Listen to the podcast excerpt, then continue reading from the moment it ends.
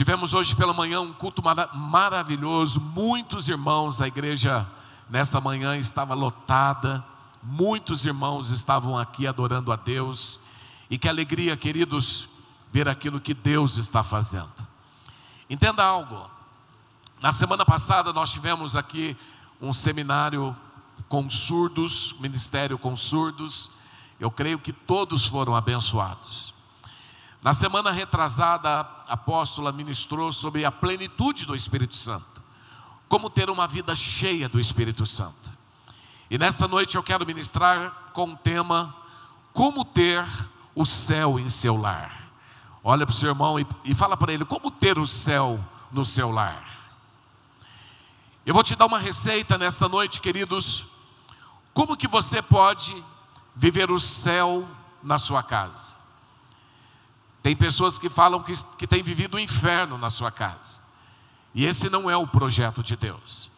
O projeto de Deus é que você viva o céu no seu lar. Nós vamos continuar, queridos, no capítulo 5 de Efésios. Nós vamos começar no verso 22. E eu quero que você esteja muito atento nessa noite, porque se você entender a palavra que será ministrada hoje, eu vou te dar uma receita muito clara, uma receita muito simples, que se você seguir, você vai viver as maravilhas de Deus dentro, dentro da sua casa. Interessante, queridos, que aqui Paulo nos dá uma receita, como que o casal deve se comportar dentro de casa, o marido e a esposa, como eles devem se comportar dentro de casa, como que os filhos devem se comportar em relação aos seus pais e como, e como os pais devem se comportar em relação aos seus filhos. Então, essa palavra, queridos, é uma, uma palavra que no final eu vou te mostrar exatamente tudo o que você precisa fazer, tudo que você precisa assumir dentro da sua casa para você viver o melhor de Deus. Capítulo 5, verso 22. Paulo está dizendo: as mulheres sejam submissas ao seu, ao seu próprio marido, como ao Senhor. Porque o marido é o cabeça da mulher, como também Cristo é o cabeça da igreja, sendo este mesmo o salvador do corpo. Como, porém, a igreja está sujeita a Cristo, assim também as mulheres sejam em tudo submissas ao seu marido. Maridos, amai vossa mulher, como também Cristo amou a igreja e a si mesmo se entregou por ela para que a santificasse, tendo-a purificado por meio da lavagem de água pela palavra, para apresentar a si mesmo uma igreja gloriosa, sem mácula, sem ruga, nem coisa semelhante, porém santa e sem defeito. Assim também os maridos devem amar a sua mulher como o próprio corpo, e quem ama a esposa a si mesmo se ama, porque ninguém jamais odiou a própria carne, antes alimenta e dela cuida, como também Cristo faz com a igreja, porque somos membros do seu corpo. Eis porque deixará o homem seu pai e sua mãe, se unirá à sua mulher, e se tornarão os dois uma só carne. Grande é esse mistério, mas eu me refiro a Cristo e à igreja. Não obstante, vós, cada um de per si também, ame a sua própria esposa como a si mesmo, e a esposa respeite o seu marido. Que nessa noite, Pai, essa palavra possa entrar no nosso espírito e que possamos entender exatamente o que o Senhor deseja de nós. Abrimos o nosso coração e pedimos que hoje venha cura para as famílias, que hoje venha libertação para as famílias. No nome de Jesus. Amém. Amém, queridos? Nós aprendemos então, há dois domingos atrás, como ter uma vida cheia do Espírito Santo, como viver a plenitude do Espírito Santo. E algo que nós precisamos aprender, queridos, é trazer esta plenitude, esta vida cheia do Espírito Santo para dentro da nossa casa. Quando nós vivemos uma vida cheia do Espírito Santo, dentro da nossa casa, como marido, como esposa, como pais, como filhos, com toda certeza, queridos, nós vamos viver o céu dentro da nossa casa. E hoje eu quero trazer um novo ensinamento, aquilo Paulo então, primeiro quando ele começa no capítulo 5, ele está falando sobre sabedoria, que devemos andar em sabedoria. Depois da sabedoria, Paulo fala sobre a vida cheia do Espírito Santo. E agora Paulo está trazendo um modelo de família, o modelo de família que Deus deseja para nós. Por que que Paulo ele traz esse ensinamento num tempo como esse? A primeira coisa nós precisamos entender, queridos, qual era o tempo, qual era o momento, como era a família naquele tempo, quando Paulo escreve essa carta, nós vemos uma, uma degradação horrível, terrível sobre a família. E Paulo agora, ele escreve esta carta ali em Éfeso, a igreja em Éfeso, porque Paulo, ele estava, ele estava vendo que existia um grande problema na civilização. Qual que era o grande problema? A grande verdade, queridos, as mulheres não eram valorizadas. A mulher daquele tempo não tinha valor algum.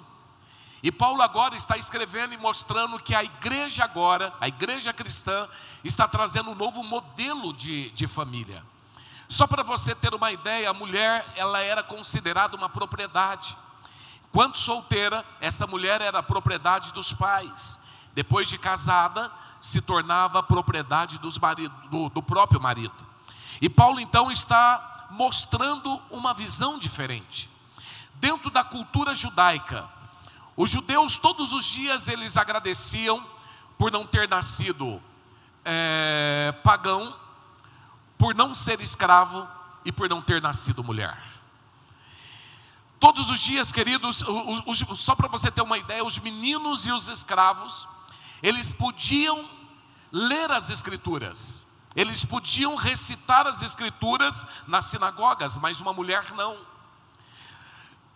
A situação da mulher era tão triste que os homens eles preferiam queimar os livros da lei do que uma mulher ler ou conhecer a lei. Os rabinos, eles acreditavam que mulher não tinha alma. Só para você ver a situação e a visão naquela época que estava em relação à mulher. A mulher, só pelo simples fato de colocar um pouquinho mais de sal na comida, o marido poderia divorciar dela. Esta era a visão judaica. Quando você olha para a visão grega, ainda era pior. A visão grega, queridos, a prostituição reinava e os homens, os maridos, acreditavam que as mulheres deveriam ficar em casa. Ela, eles casavam para que as mulheres ficassem em casa, simplesmente cuidando dos filhos e cuidando, das casas, cuidando da casa, enquanto os maridos eles buscavam prazer fora do casamento. Quando você olha para a visão romana, também era uma visão totalmente deturpada. A visão dos romanos, nos dias de Paulo, é que a vida, a vida familiar estava, estava em colapso. A ponto que uma mulher, eles pensavam, olha, a mulher, ela casa para divorciar, ou ela divorcia para casar. Qualquer motivo era, era razão de divórcio, sem nenhuma justificativa. Tinha mulheres ali que tinha mais de 10 casamentos, 23 casamentos. Então Paulo, quando ele escreve agora, Efésios capítulo 5, verso 22, Paulo agora está trazendo uma, uma visão diferente, dentro de uma visão totalmente deturpada sobre família. E Paulo agora ele começa a alinhar o papel do homem, o papel da mulher e o papel dos filhos. Enquanto a prostituição reinava dentro dos casamentos, enquanto eles tinham uma visão totalmente distorcida da mulher, Paulo agora ele traz uma mensagem que se torna um desafio para o povo daquela época. A primeira coisa, Paulo, ele começa aqui alinhando o papel da mulher dentro de casa.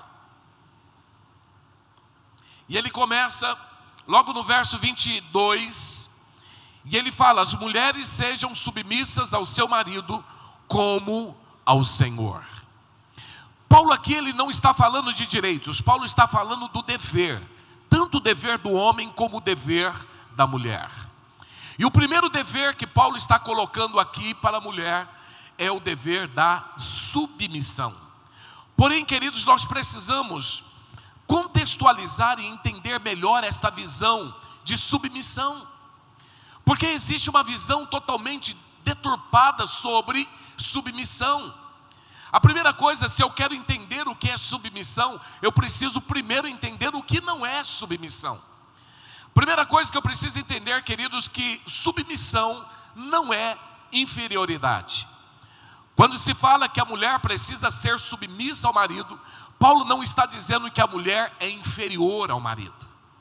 Paulo está mostrando, queridos, que a mulher ela não é menor ou não é menos que o homem, porque a mulher está no, na, na mesma igualdade do homem. Porém, aqui Paulo está falando sobre a missão da mulher, a função da mulher. Olha o que diz Gálatas capítulo 3, verso 28.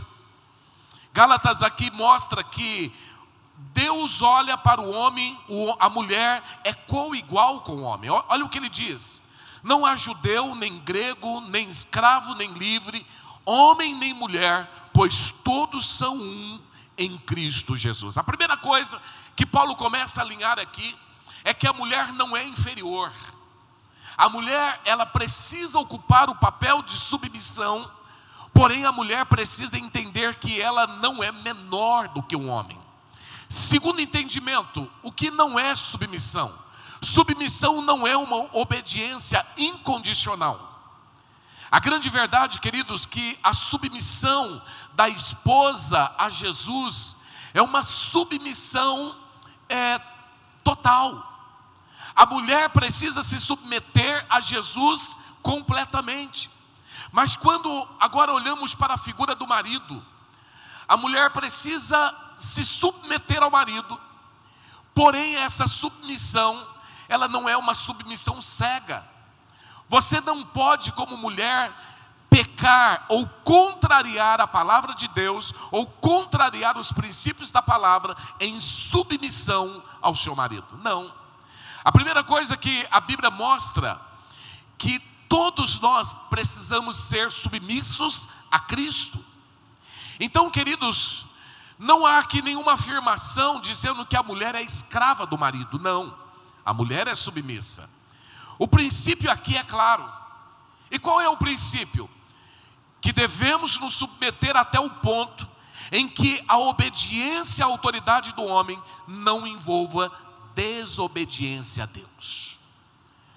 Apóstola, esta submissão, ela pode desobedecer a Deus? Não. Agora vamos começar a entender, queridos, então, o que Paulo está dizendo sobre é, é, quando ele fala que a mulher precisa ser submissa. A primeira coisa, Paulo está dizendo que a mulher, ela deve ser submissa ao marido por causa de Cristo. Qual é a razão da submissão? Porque é algo que a palavra de Deus requer de nós. Por causa de Cristo, esta mulher precisa ser submissa. A submissão da esposa ao marido é igual à submissão a Cristo. Ou melhor, ela não pode ser igual à submissão a Cristo, mas ela precisa ser por causa de Cristo. Você consegue entender a, a diferença?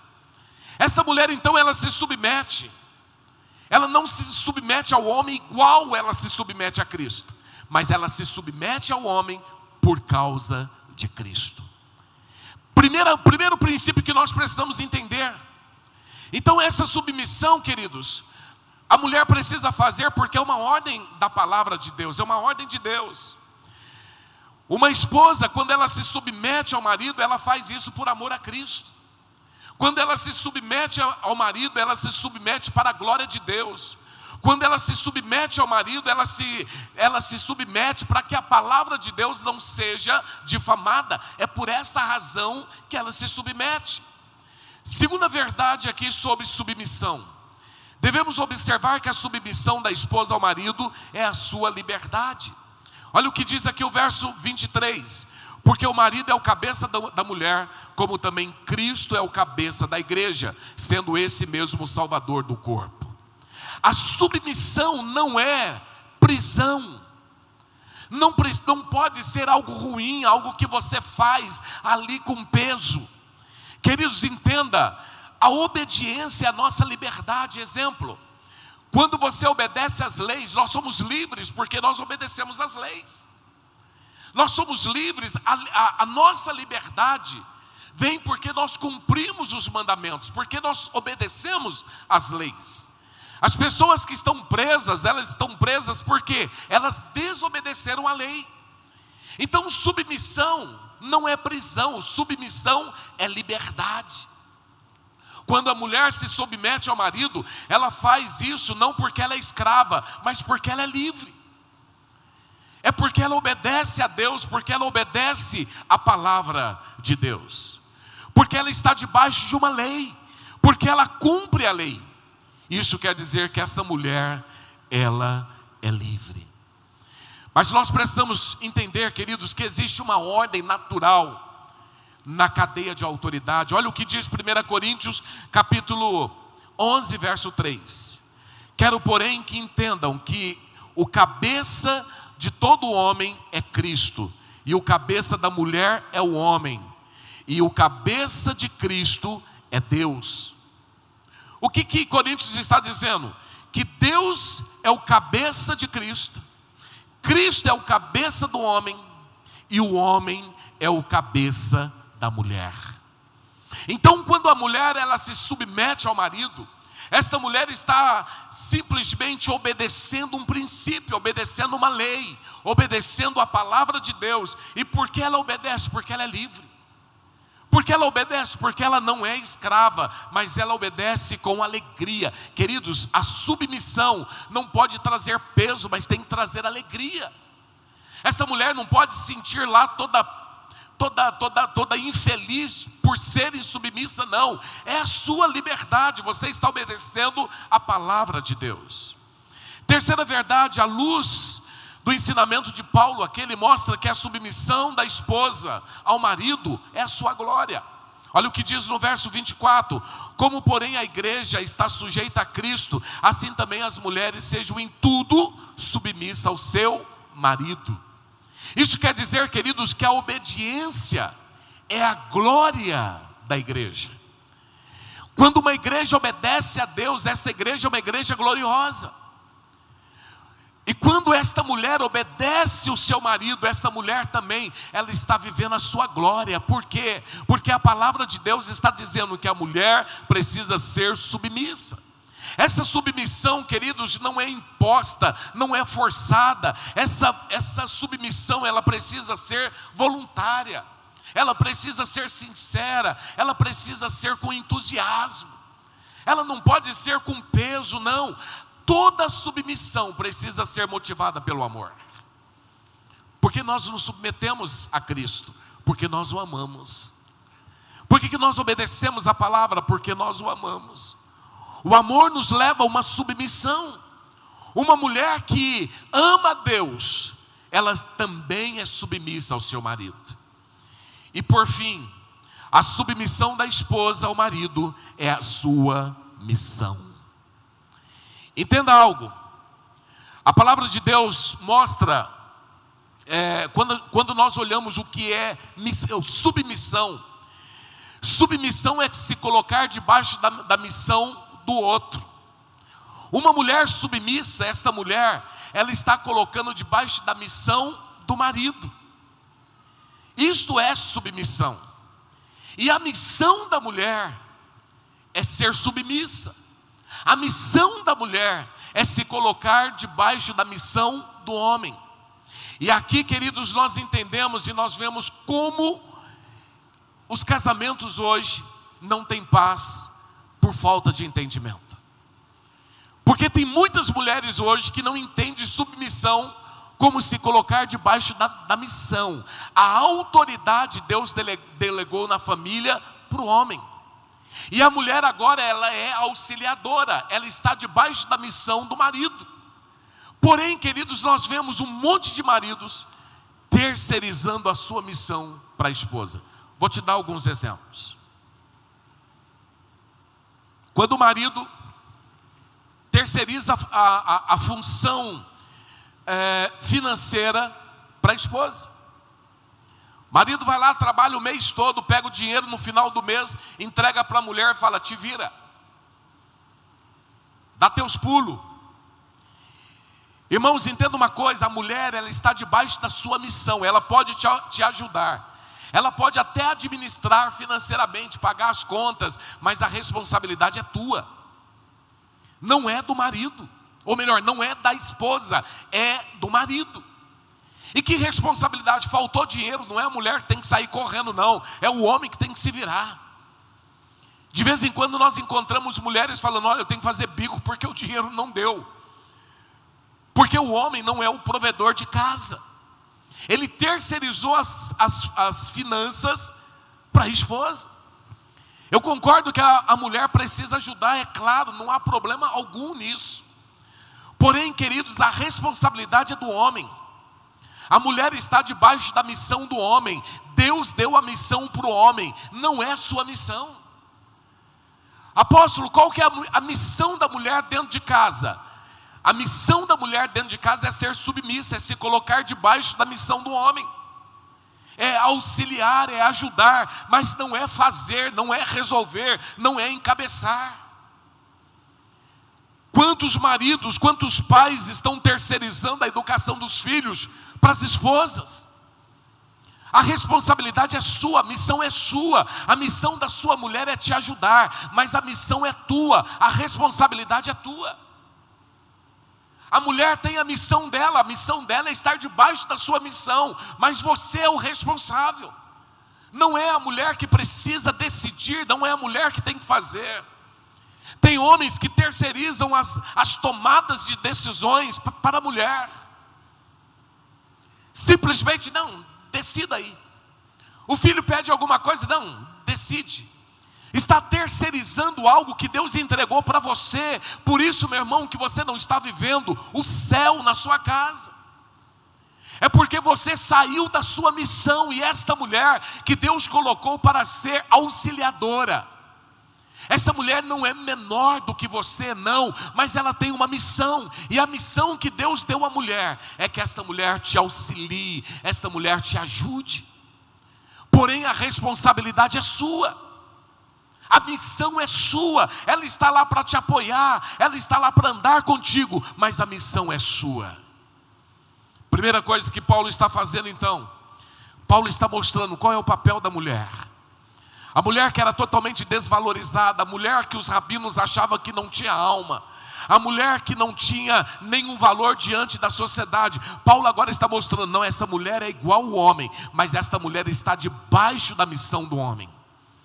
Porque assim como Deus é o cabeça de Cristo, Cristo é o cabeça do homem, o homem é o cabeça da família, o homem é o responsável, o homem, o marido é o responsável, ele é o líder dentro de casa.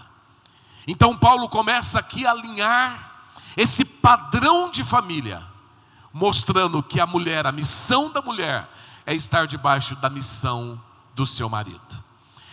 Depois Paulo agora ele começa a falar um pouco sobre a missão do homem. Ele termina de falar sobre a missão da mulher, agora ele começa a falar sobre a missão do homem. Se a palavra que, é, que caracteriza a missão da mulher é submissão, a palavra aqui que caracteriza o dever do homem é o amor ágape. Aqui ele não está falando do amor filéu, ele não está falando do amor eros, ele está falando do amor ágape, o amor de Deus, o amor sacrificial. Aqui ele está falando de um amor que dá sem esperar nada em troca. Então agora ele começa a mostrar qual é a missão do marido.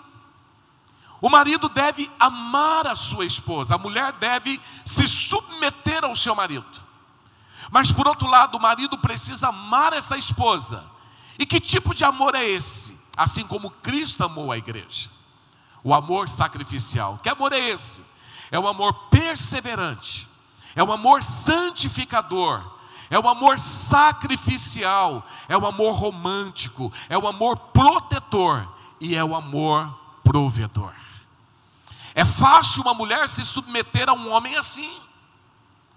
É fácil uma mulher estar debaixo de uma missão de um homem que não a escraviza, mas um homem que é perseverante, um homem que protege, um homem que santifica o lar, um homem que sacrifica, um homem romântico, um homem protetor, um homem provedor. É justamente esse homem que Paulo está mostrando que Deus espera que o marido seja. Se submissão, queridos, é se entregar a alguém. Este amor, este, esse amar que Paulo está nos ensinando, esse amar é se entregar por alguém. Enquanto submissão é se entregar a alguém, o amor ágape é se entregar por alguém. E aí, Paulo ele começa mostrando aqui o dever do homem. Primeiro dever do homem que Paulo mostra aqui nessa carta, que o marido deve cuidar da vida espiritual da esposa. Olha o que ele fala aqui no verso, a partir do verso 25: Maridos, amai vossa mulher, como também Cristo amou a igreja e a si mesmo se entregou por ela, para que a santificasse, tendo-a purificado por meio da lavagem de água pela palavra, para apresentar a si mesmo uma igreja gloriosa, sem mácula, sem ruga, nem coisa semelhante, porém santa e sem defeito. Primeiro papel aqui que Paulo está dando para o marido. A mulher, ok, você entendeu o papel da mulher. A mulher é estar debaixo da missão do homem, ok? Do homem é amar a esposa, mas agora o homem tem alguns deveres. Primeiro dever, ser responsável pela vida espiritual dentro de casa. O mais crente dentro de casa tem que ser o homem. Porém, queridos, nós estamos vivendo momentos onde quem conduz a vida espiritual dentro de casa são as mulheres, não é o marido, não. O marido simplesmente, não, eu não tenho tempo, porque eu trabalho, eu tenho tanta coisa para fazer. E aí, quem é o responsável espiritual dentro de casa é a mulher. E depois começa a perguntar, Senhor, por que a minha casa, por minha casa não é um céu? Porque você não faz o que Deus mandou você fazer. Quem precisa se preocupar com a vida espiritual da sua casa, da sua esposa, dos seus filhos, é você, marido. É você que tem que saber se a tua esposa está orando, se está jejuando, se está bem com Deus. É você que tem que saber. É você que tem que saber se a tua mulher está bem, como que ela está espiritualmente. É você que tem que fazer com que a vida espiritual dentro da tua casa seja uma vida sadia. Por isso Paulo está falando sobre santificação. A mulher, para que ela seja santa, ela precisa que o marido a motive, que o marido ensine, que o marido instrua, que o marido ensine a palavra de Deus. O marido precisa buscar a santificação da sua esposa, a santificação dos seus filhos. Ele precisa exercer influência espiritual dentro de casa. Irmão, quem comanda a vida espiritual dentro da, da sua casa, quem que é mais crente lá? Precisa ser o marido, é o marido que é o responsável. E Deus vai cobrar a vida espiritual da sua mulher e dos seus filhos de você. Não adianta você falar, Deus, mas olha, porque eu trabalhava muito, eu corria muito. Não é desculpa.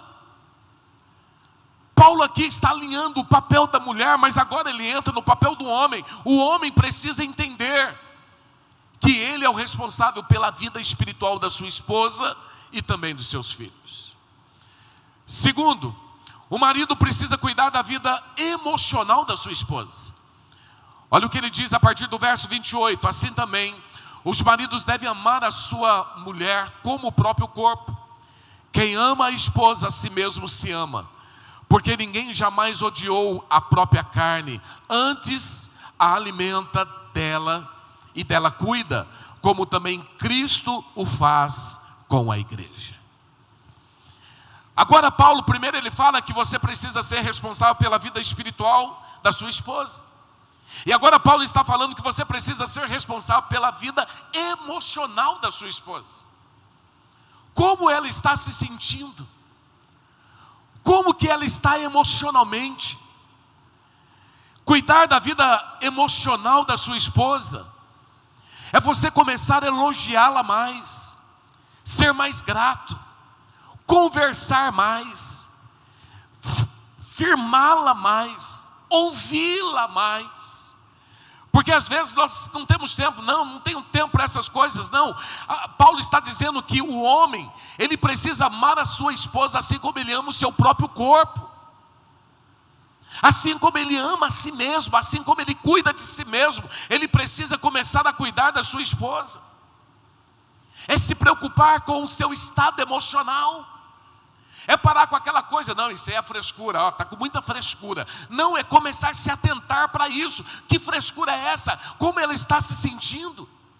Esse é o papel do marido que quer ter o céu na sua casa, que quer que a sua casa seja uma bênção. O amor apropriado do marido pela sua esposa deve ser equiparado ao, ao amor que ele tem por ele mesmo. Já viu o homem narcisista? Ele fica lá diante do espelho, nossa, eu sou bonito, hein? Nossa, como eu sou belo. É ser menos narcisista e começar a cuidar mais do emocional da sua esposa. Começar a fortalecê-la para que ela esteja bem. É zelar da sua esposa, é alimentá-la emocionalmente é começar a se permitir com que ela se sinta bem. Terceiro, Paulo mostra que o marido também ele é responsável pela vida física da sua esposa. Verso 30, porque somos membros do seu corpo. O homem é responsável primeiro pela vida espiritual da mulher, pela vida emocional da mulher, mas também é responsável pela vida física da mulher. Então esse marido, ele deixou pai e mãe, agora se uniu à sua esposa, e agora ele precisa ser o provedor dentro de casa. Alimentação dentro de casa. Fazer com que essa mulher esteja bem, saudável. Cuidar, queridos, uma das coisas que eu percebi que mulher custa caro. Sério? Um salão não é barato, não. O homem vai lá, corta cabelo, paga 15 reais, está muito bom. Mulher duzentinha é pouco, meu irmão. Quando ela vê um fiozinho branco aparecendo assim, ela entra em desespero, entra em crise. E como você tem que cuidar da vida emocional, você tem que soltar um din-din aí para o salão. Tem marido que olha e fala assim: ah, minha mulher, ela não anda bem. Meu irmão, sabe quanto custa uma unha? Uma das coisas que eu entendi, mulher é assim, toda semana tem que fazer unha. Eu, eu, depois de alguns anos, eu entendi. Toda semana tem que fazer unha.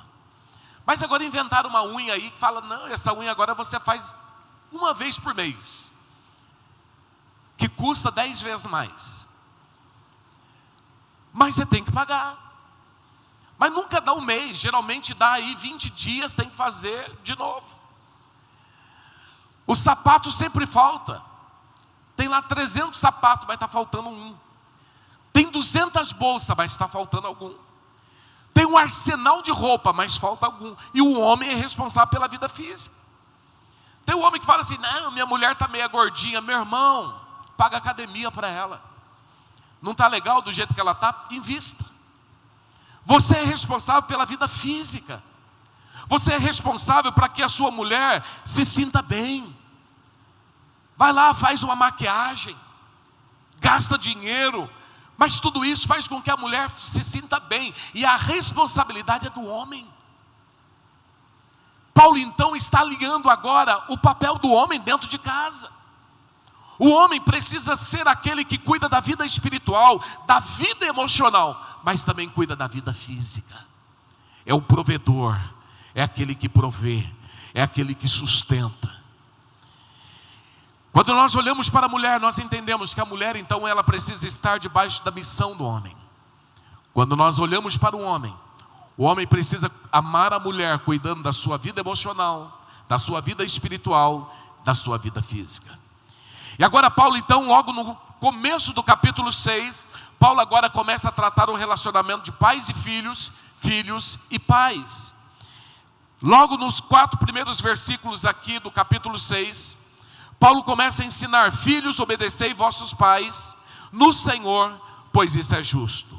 Honra o teu pai e tua mãe, que é o primeiro mandamento com promessa, para que te vá bens e seja longa vida sobre a terra.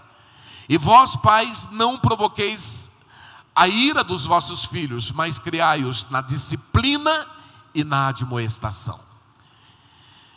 Agora, Paulo, então, ele acabou de ensinar sobre o papel do marido da mulher, agora ele entra nos filhos. A palavra para a mulher aqui é submissão, a palavra do homem é amor, a palavra para os filhos é honra e obediência.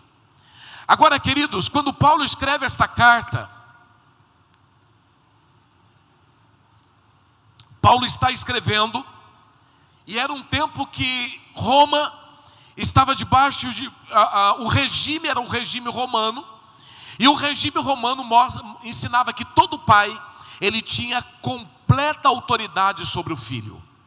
O pai, ele podia casar o filho, podia divorciar o filho, podia escravizar o filho, podia vender o filho, podia rejeitar o filho, podia prender o filho e ele podia até mesmo matar o filho. A autoridade ali em Roma dos pais em relação aos filhos era total. Os pais podiam fazer o que ele quisesse com os filhos. E a igreja agora diante desse cenário está vem agora para alinhar esse relacionamento de pais e filhos. A verdade, queridos, que em 1960 entrou uma, um, um, um, um ensinamento que se chama contracultura, que os filhos agora se revoltaram contra a autoridade dos pais. Os filhos agora começaram a desrespeitar os pais e mostrando que os pais não teriam mais domínio sobre eles. E a palavra de Deus agora ela começa a alinhar. Ela começa a mostrar exatamente como deve ser a autoridade do pai, do filho, do filho aos pais, como deve ser o relacionamento. Mas algo que eu preciso entender, queridos, que quando nós estamos cheios do Espírito Santo, não é difícil nos submeter, não é difícil obedecer.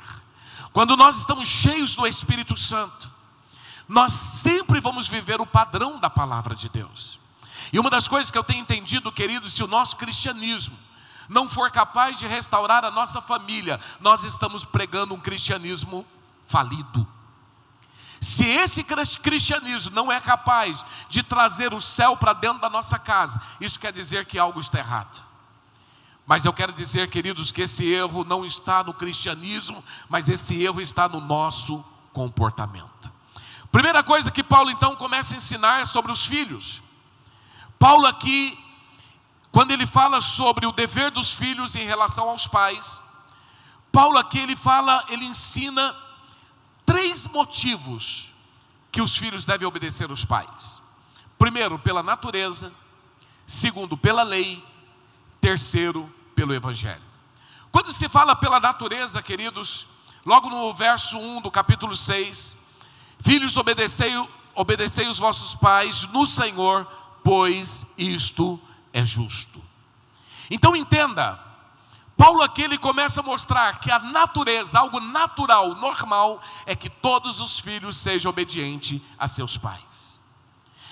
Que todos sejam obedientes àquele que Deus coloca como líder, como autoridade dentro de casa. Seus pais têm autoridade dentro de casa, e por esse motivo todo filho deve obedecer os seus pais. Isso é algo natural. Isso é algo que é normal. Segunda razão que Paulo mostra que deve, os filhos devem obedecer os pais é pela lei. E ele fala: honra teu pai e tua mãe, que é o primeiro mandamento com promessa. Paulo agora está mostrando que existe uma lei.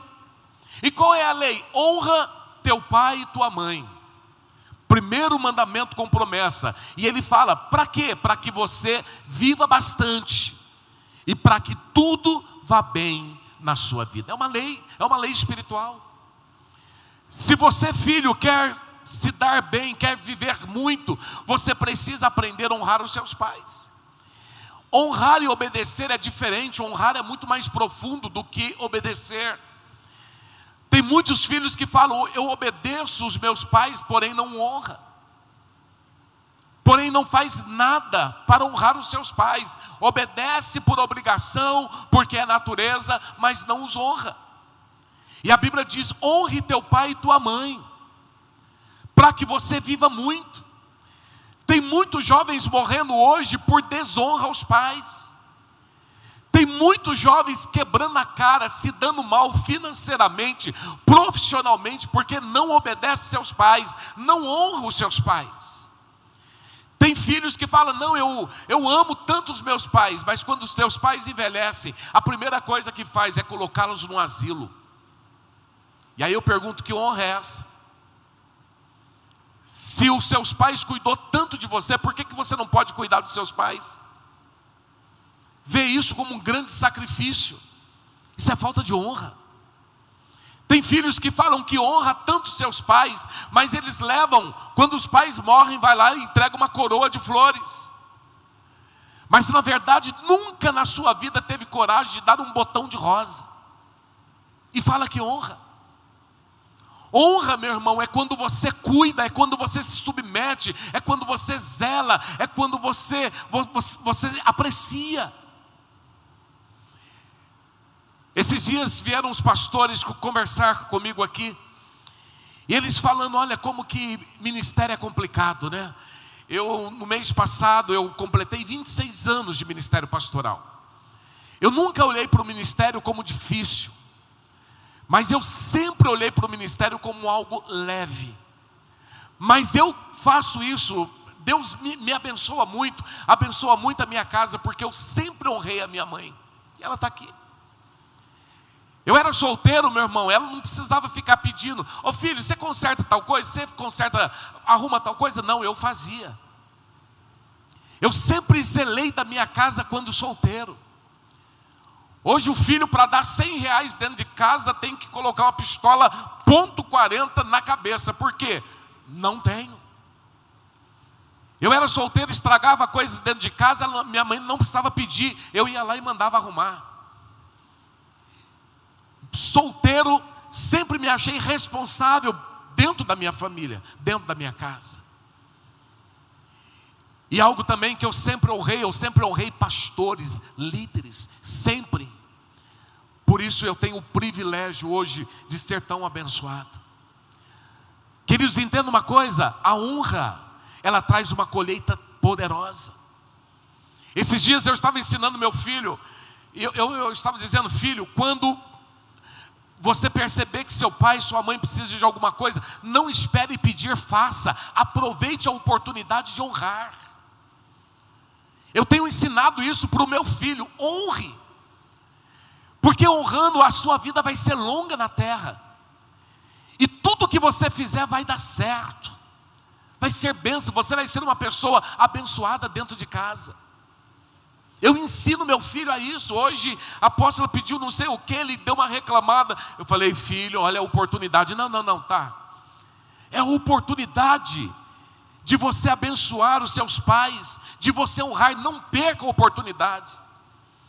Eu sou casado há 29 anos. Eu até hoje eu, eu semeio financeiramente na vida da minha mãe.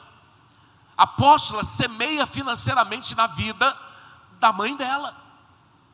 Sabe por que nós fazemos isso? É princípio de honra. Ah, mas você já é casado, não importa, ainda tem mãe, ainda tem um pai, ainda Solange tem pai. É nós começarmos, queridos, a entender o, a oportunidade de honrar. Então a primeira coisa, Paulo está ensinando aqui os filhos o princípio da honra, o princípio da obediência. O filho precisa honrar os seus pais, muito mais do que obedecer. Honre financeiramente, honre em palavras, honre em atitudes. Minha mãe sabe o que ela precisar, eu, eu, eu a sirvo. Filho, preciso ir em tal lugar, eu vou lá e busco. Filho, me leve em tal lugar, eu busco. Porque é a forma que eu tenho de honrá-la. Eu não perco a oportunidade de honrar, porque toda honra é uma semente que eu estou lançando para que eu tenha colheitas na minha vida pessoal, na minha vida familiar, na minha vida financeira. Filhos, aprendam a honrar os seus pais. Aprenda a obedecer os seus pais. Isso traz uma colheita poderosa. Então Paulo aqui está mostrando sobre o princípio da honra. E por último, Paulo aqui está mostrando que a honra Primeiro, a natureza, porque todos devem fazer isso, todos os filhos. Pela lei, é um princípio, é uma lei. E pelo Evangelho. E aqui ele diz para, para os filhos: ser desobedientes aos vossos pais no Senhor. Agora, Paulo está mostrando que esta obediência, quando eu obedeço, quando eu honro, Eu faço isso e eu estou honrando a Cristo. Eu estou obedecendo a Cristo. Mas quando eu desonro os meus pais, eu estou desonrando a Cristo. Eu estou desonrando o Senhor, eu estou desobedecendo.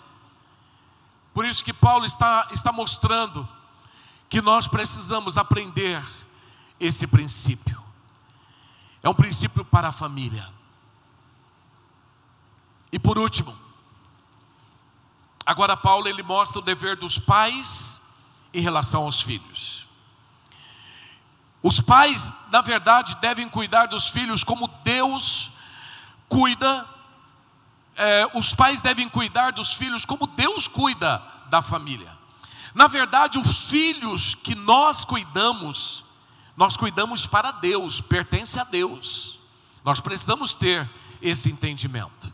E aqui no verso 4 ele fala, ele fala: vós pais, não provoqueis a ira dos vossos filhos, mas criá-los na disciplina, na admoestação do Senhor. Ontem eu sentei para discipular o, o, o Guilherme, e aí eu falei para ele: pega a Bíblia, agora nós vamos aprender e você vai ler. Primeira coisa, quando ele ouviu esta primeira palavra, ele amou. Tá vendo, papai? Olha só. Aqui a Bíblia está falando que você não pode provocar a minha ira. Eu falei, você gostou dessa parte, né? Legal, calma que a tua parte chega. Porque o texto continua, mas criá-los na disciplina e na admoestação do Senhor. Então, Paulo aqui agora ele traz quatro ensinamentos que é o papel do pai aos filhos. Você entendeu? A mulher precisa estar debaixo da missão do homem. O homem tem que amar a mulher. E qual que é o papel do homem? Cuidar da vida espiritual, cuidar da vida emocional e cuidar da vida física. Os filhos têm que honrar e obedecer os seus pais. E agora Paulo traz o ensinamento, quatro obrigações do pai. Primeiro dever dos pais que Paulo está ensinando aqui. Os pais devem cuidar da vida física e emocional dos seus filhos. Paulo está dizendo que nós precisamos criá-los. Precisamos criá-los, e aqui a palavra é nutrir, alimentar. Paulo está dizendo que todo pai precisa nutrir e precisa alimentar os seus filhos. E como que você faz isso? Na vida física e na vida emocional. Aqui, queridos, nós precisamos entender que toda criança precisa de segurança. Toda criança precisa de limites, precisa de amor, precisa de encorajamento. Na verdade, alguns pais falam: não, mas eu já compro comida, eu dou roupa, eu sustento a casa, eu dou remédio, eu pago a escola, já é o suficiente. Não é, não. É físico e é emocionalmente. E você criar o seu filho, criá-los, nutrir, é, alimentar o seu filho, é quando você faz isso na vida emocional do seu filho também. E ontem foi muito legal porque eu sentei com meu filho e, e disse: Filho, falei qual que era o papel dele falei assim: agora eu vou falar, vou falar qual que é o meu papel.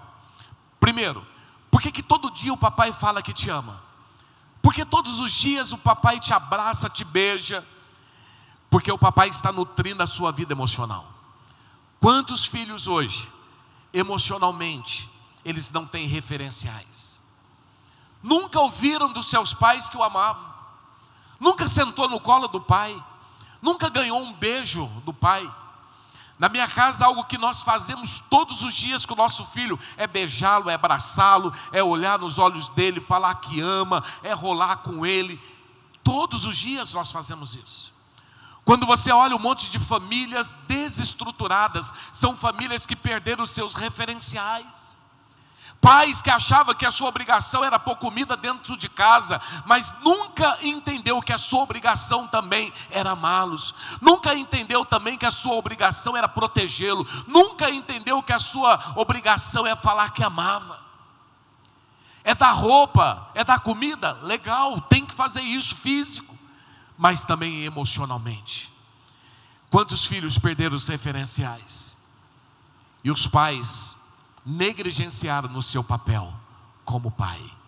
Segundo papel do pai que Paulo nos ensina, os pais também precisam treinar os filhos por meio da disciplina. A, palavra grega aqui, disciplina, tem um sentido de treinamento.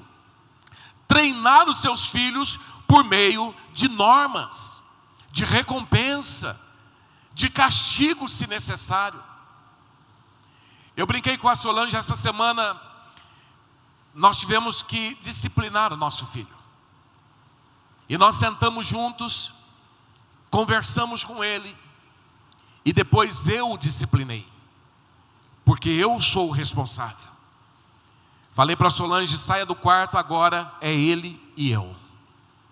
Ah, mas disciplina sim, olha o que diz aqui a palavra de Deus, Provérbios 13, 24: quem, quem se nega a castigar o seu filho ou disciplinar, não ama, quem o ama não hesita em discipliná-lo. Disciplina é sinal de amor. Olha que fala Provérbios 22, 15. A insensatez está ligada ao coração da criança, mas a vara da disciplina a livrará dela. Pais que negligenciam disciplinar o seu filho, aqui Provérbios está dizendo muito claro: toda criança, a insensatez faz parte do coração da criança, mas quando essa criança é disciplinada, essa criança fica livre dessa insensatez.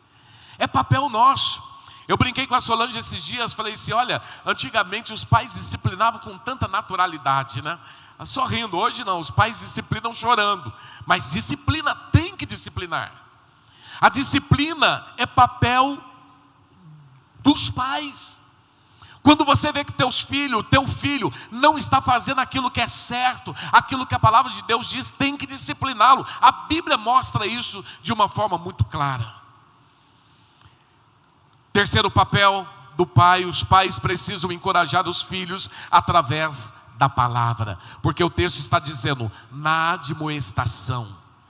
E admoestação aqui quer dizer educação verbal. Então, queridos, aqui o texto está dizendo que o filho, primeiro, ele precisa, você tem que cuidar da vida emocional e física do seu filho, você precisa ensinar o teu filho através da disciplina, mas aqui está dizendo que você tem que ensinar o teu filho através da palavra. Quem precisa pregar a palavra para o filho não é a igreja, não é a escolinha, não é o Estado, não é a escola, são os pais. É papel dos pais, a igreja se desdobra. Começamos o projeto Pensa Laranja, mas nós entendemos, queridos, que esse papel não é papel da igreja, é papel dos pais. A igreja coopera, a igreja ajuda, mas a igreja não é a responsável. É os pais, e eu, eu faço isso com o meu filho. Eu ensino a palavra para o meu filho. Senta aí, abra a Bíblia, vamos ler e comece a explicar, filho, o que você entendeu é o papel dos pais. E aqui Paulo está dizendo que o pai precisa admoestar o filho, precisa ensinar o filho. Entenda uma coisa: se houver apenas advertência, queridos, seus filhos ficam desanimados. Mas também se houver apenas estímulo, os seus filhos ficam mimados. É advertência e é estímulo, é um equilíbrio que precisa ter. E por último, Paulo mostra que os pais também são responsáveis pela educação cristã dos filhos. Por isso ele fala do Senhor. E a expressão aqui do, do Senhor está se referindo a filhos, a, a você ensinar Deus para seus filhos. Ensina a palavra, mas ensina o teu filho a ser apaixonado por Deus. Entenda uma coisa: tem muitos pais preocupados qual é a faculdade que seu filho vai fazer. E não se preocupa com o ensinamento cristão para os seus filhos. Tem muitos pais aí preocupados com o status, mas não se preocupa com a lealdade do seu filho em relação a Cristo. Lealdade. Você tem que ensinar o teu filho a ser leal a Deus ensinar o seu filho a ser leal. Aqui então nós entendemos, queridos, o papel de cada um para vivermos o céu dentro de casa. Mulher debaixo de uma missão. Marido que ama, que cuida da vida espiritual da esposa, a vida emocional e a vida física. Pais, filhos que obedecem e honram seus filhos e pais preocupados em alimentar o filho emocionalmente, fisicamente, em criá-lo na disciplina, ensinar a palavra e colocar Cristo no coração deles. Paulo, aqui então, diante de um momento tão ruim da família, Paulo mostra como que a família precisa, qual é o modelo de família que Deus espera que nós possamos viver. Eu espero que hoje, meu irmão, você saia daqui decidido. Mulher, decida se submeter ao teu marido. Marido, decida cuidar da sua esposa. Filhos, decida honrar seus pais. Pais, cuide dos seus filhos.